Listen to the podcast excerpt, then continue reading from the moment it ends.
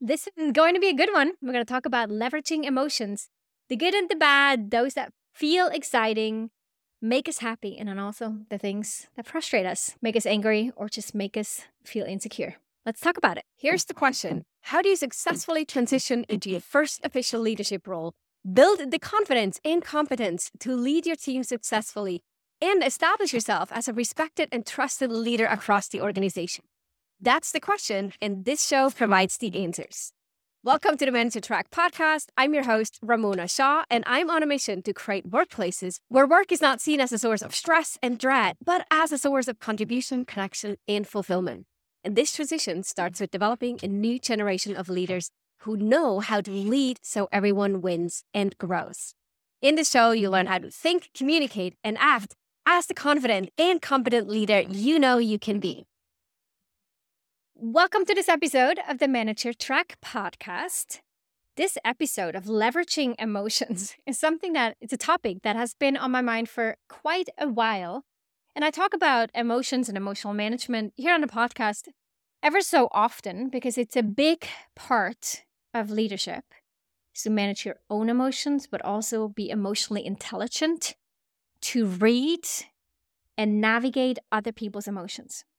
And in recent years, where a lot of people were dealing with overwhelm, stress, burnout, and fears around what's happening with the pandemic, or what's happening with the potential recession or with layoffs. Emotions have, and I wouldn't even say historically that wasn't the case, but just have been top of mind for a lot of people.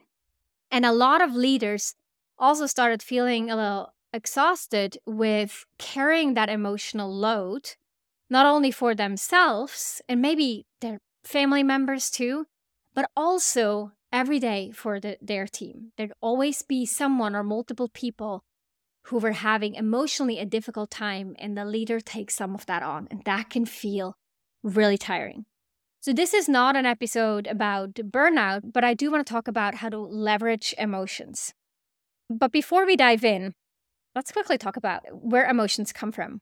So, one of the things that we have to get really clear on first as we talk about emotions is that there are situations, circumstances, things in our lives that are factual. They could be captured on a video camera, on video, or on a picture.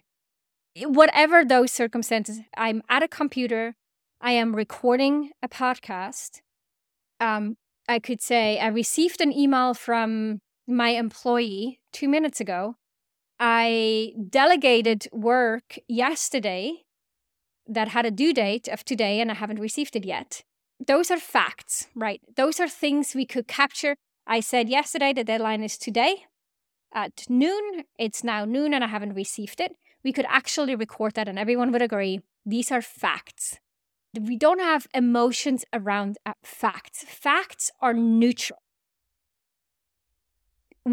What what someone says is a disrespectful comment or what someone says is a poor way of leadership, that is not a fact. Poor leadership cannot be captured on video in itself. We wouldn't all agree. What you consider poor leadership is not what I would consider poor leadership, most likely.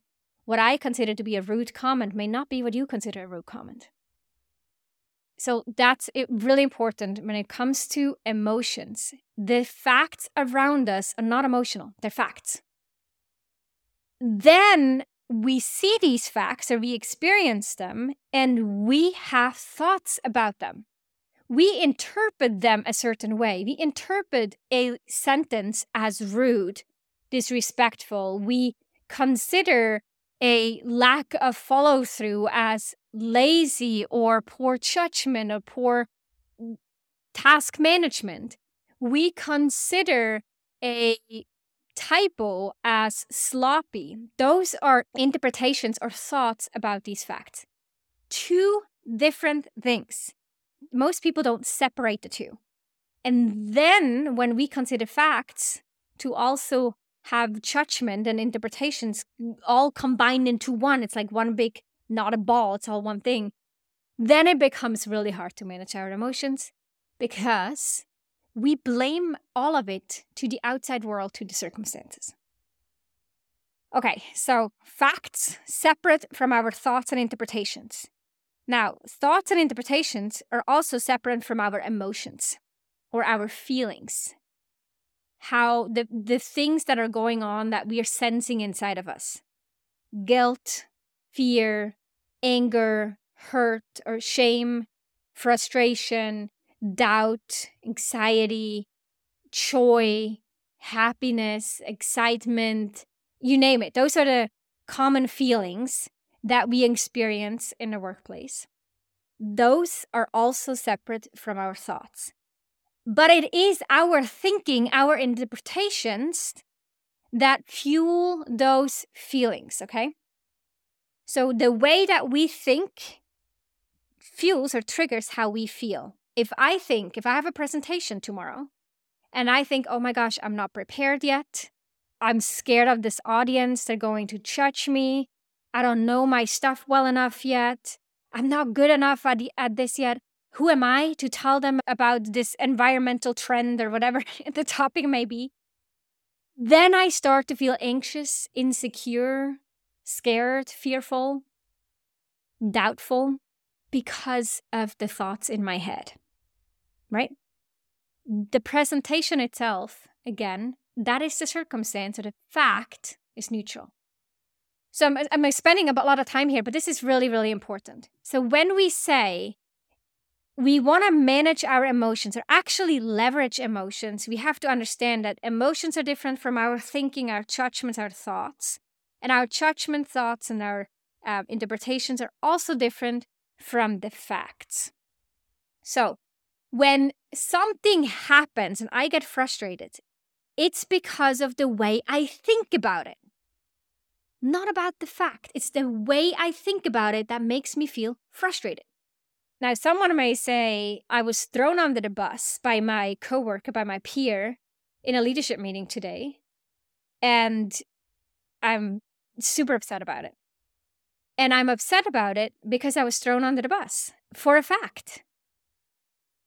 It seems totally plausible, but when you say that, or then if that's the way you see it, then it'll be really hard to take responsibility for your emotions.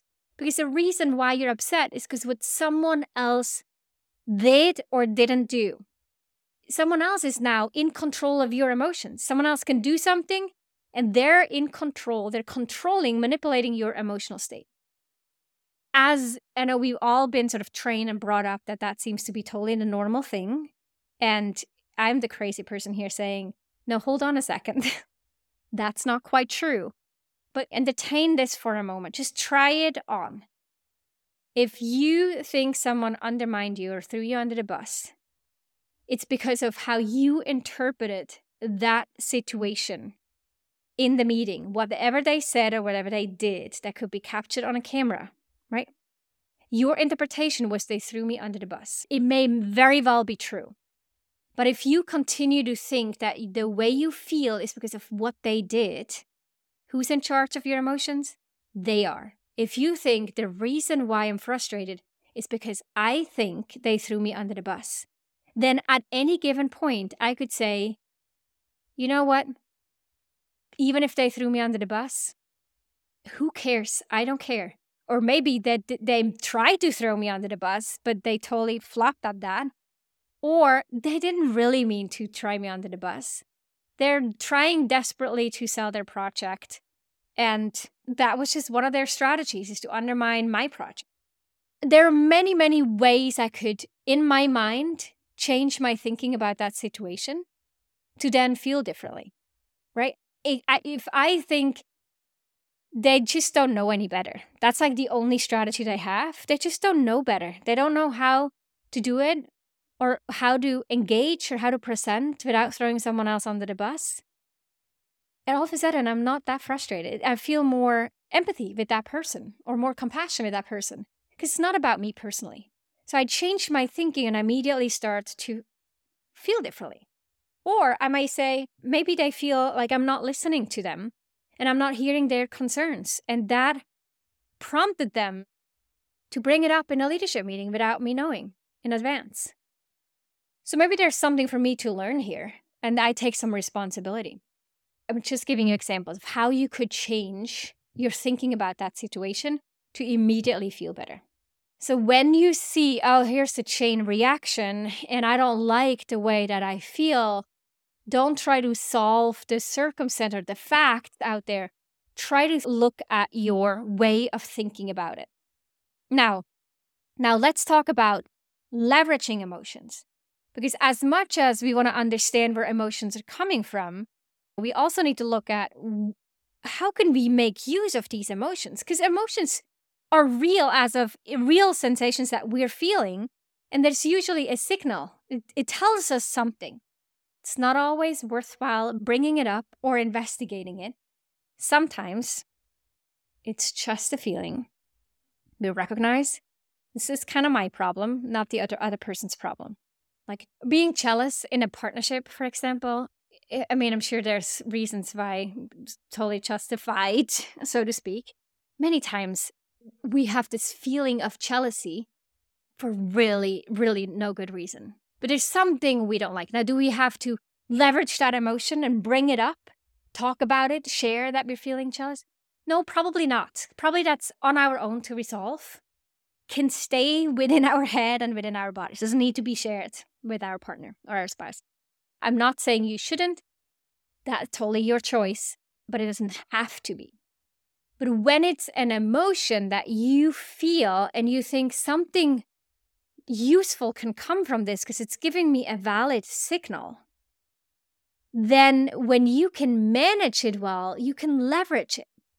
When it's unmanaged and uncontrolled, then it's likely going to backfire if you try to leverage it. But when you know how to manage your emotions, you can understand how to use them to get what you want and how to manage them on your own when they get in the way of you achieving or getting what you want, then that's a superpower. When you feel angry or frustrated with a team, for example, everyone's showing up late to a meeting and it frustrates you because you just had to spend 10 minutes waiting there for people to trickle in.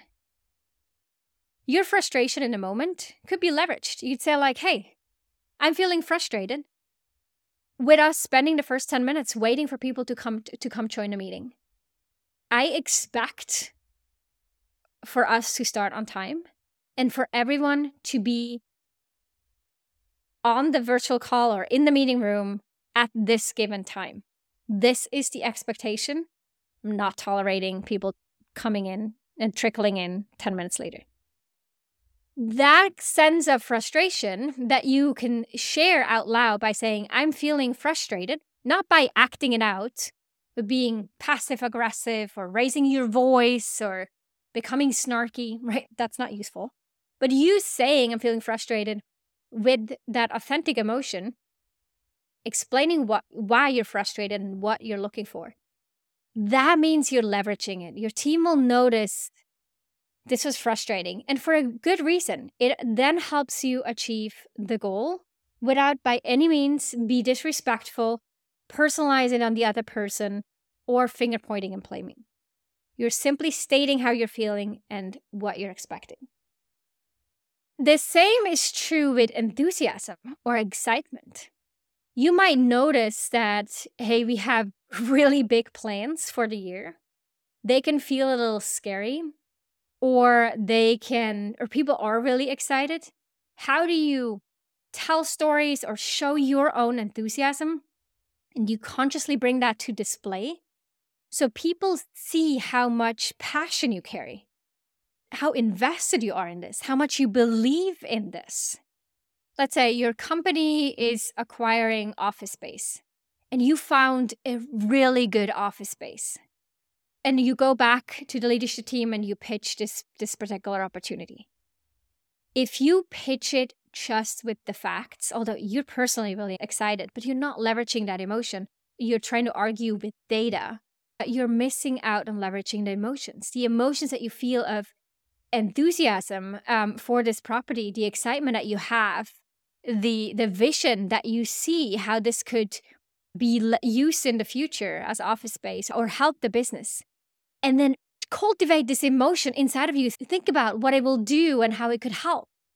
And then convey that emotion in your presentation as you make the case, as you speak to people, you know, formally or in official settings, behind closed doors, in the hallway, in small chit chats and interactions, demonstrate your enthusiasm. Hey, you know, we're just checking in and we're, we're having um, a team meeting. People say, like, hey, what have you been doing? What's going on? You say, like, oh, super excited. We saw this really cool office space yesterday and I think this could be a really great opportunity um, for. I'm really think, thrilled to be on that project. Now you leverage that emotion to get others interested too, right? To get others' attention too. So, on the spectrum from like what we would sort of typically classify as negative emotions or positive emotions, though the things that you feel are signals and when these signals, these feelings, can help you get what you want and what you're trying to achieve professionally or with your team or for the organization, then leverage the emotions, convey them, make a case, use them to create progress. Never ever does that mean to be disrespectful, to unleash emotions on others, that cannot be managed and are uncontrolled. So if you don't know how to manage your emotions, how to be in control of them, this idea of leveraging emotions, specifically the negative ones, will likely not work. So learn to manage your emotions first by understanding that your feelings come from your thinking, your judgments, your personal assessments, your thoughts, not from the facts, not from the actual circumstances and, and the situations own your part in your emotions, take emotional responsibility.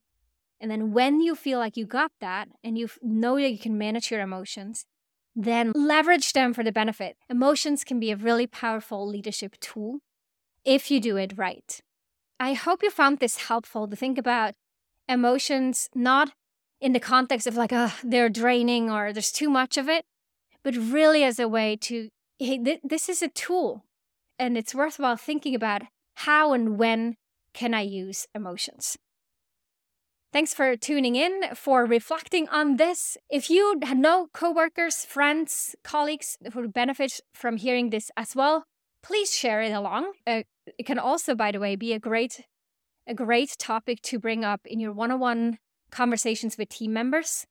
When you notice, for example, that they're fearful or that they are insecure about something or doubtful, to lean into that and, and say, like, how are you feeling about it? And they say, I'm feeling a little fearful or I'm feeling unsure about it. Okay, when you feel unsure, what are the thoughts, like, what are the doubts that come up? And then let's use that insecurity to gather more information or to develop stronger conviction, right? Confidence and conviction sometimes it's it's about that. Uh, but understand that there's an emotion at play and shy away from addressing it. Some some team members will happily jump on it and will appreciate you having that conversation with them and you being curious, and others won't, and you will know. You're not being intrusive by asking, Hey, how are you feeling about this? If they don't want to talk about it, they'll just give you an answer that doesn't include feelings, that will tell you what they think about it and then you know. So there's nothing to lose and a whole lot to gain when you start to tap into the emotional level in your conversations with team members and for yourself as well. With that said, have a good week, and I'll see you in the next episode of the Manager Track podcast. Bye bye. If you enjoyed this episode, then check out two other awesome resources to help you become a leader people love to work with. This includes my best-selling book, The Confident and Competent New Manager, which you can find on Amazon or at ramonashaw.com slash book, and a free training on how to successfully lead as a new manager. You can check it out at ramonashaw.com slash masterclass. These resources and a couple more you'll find in the show notes down below.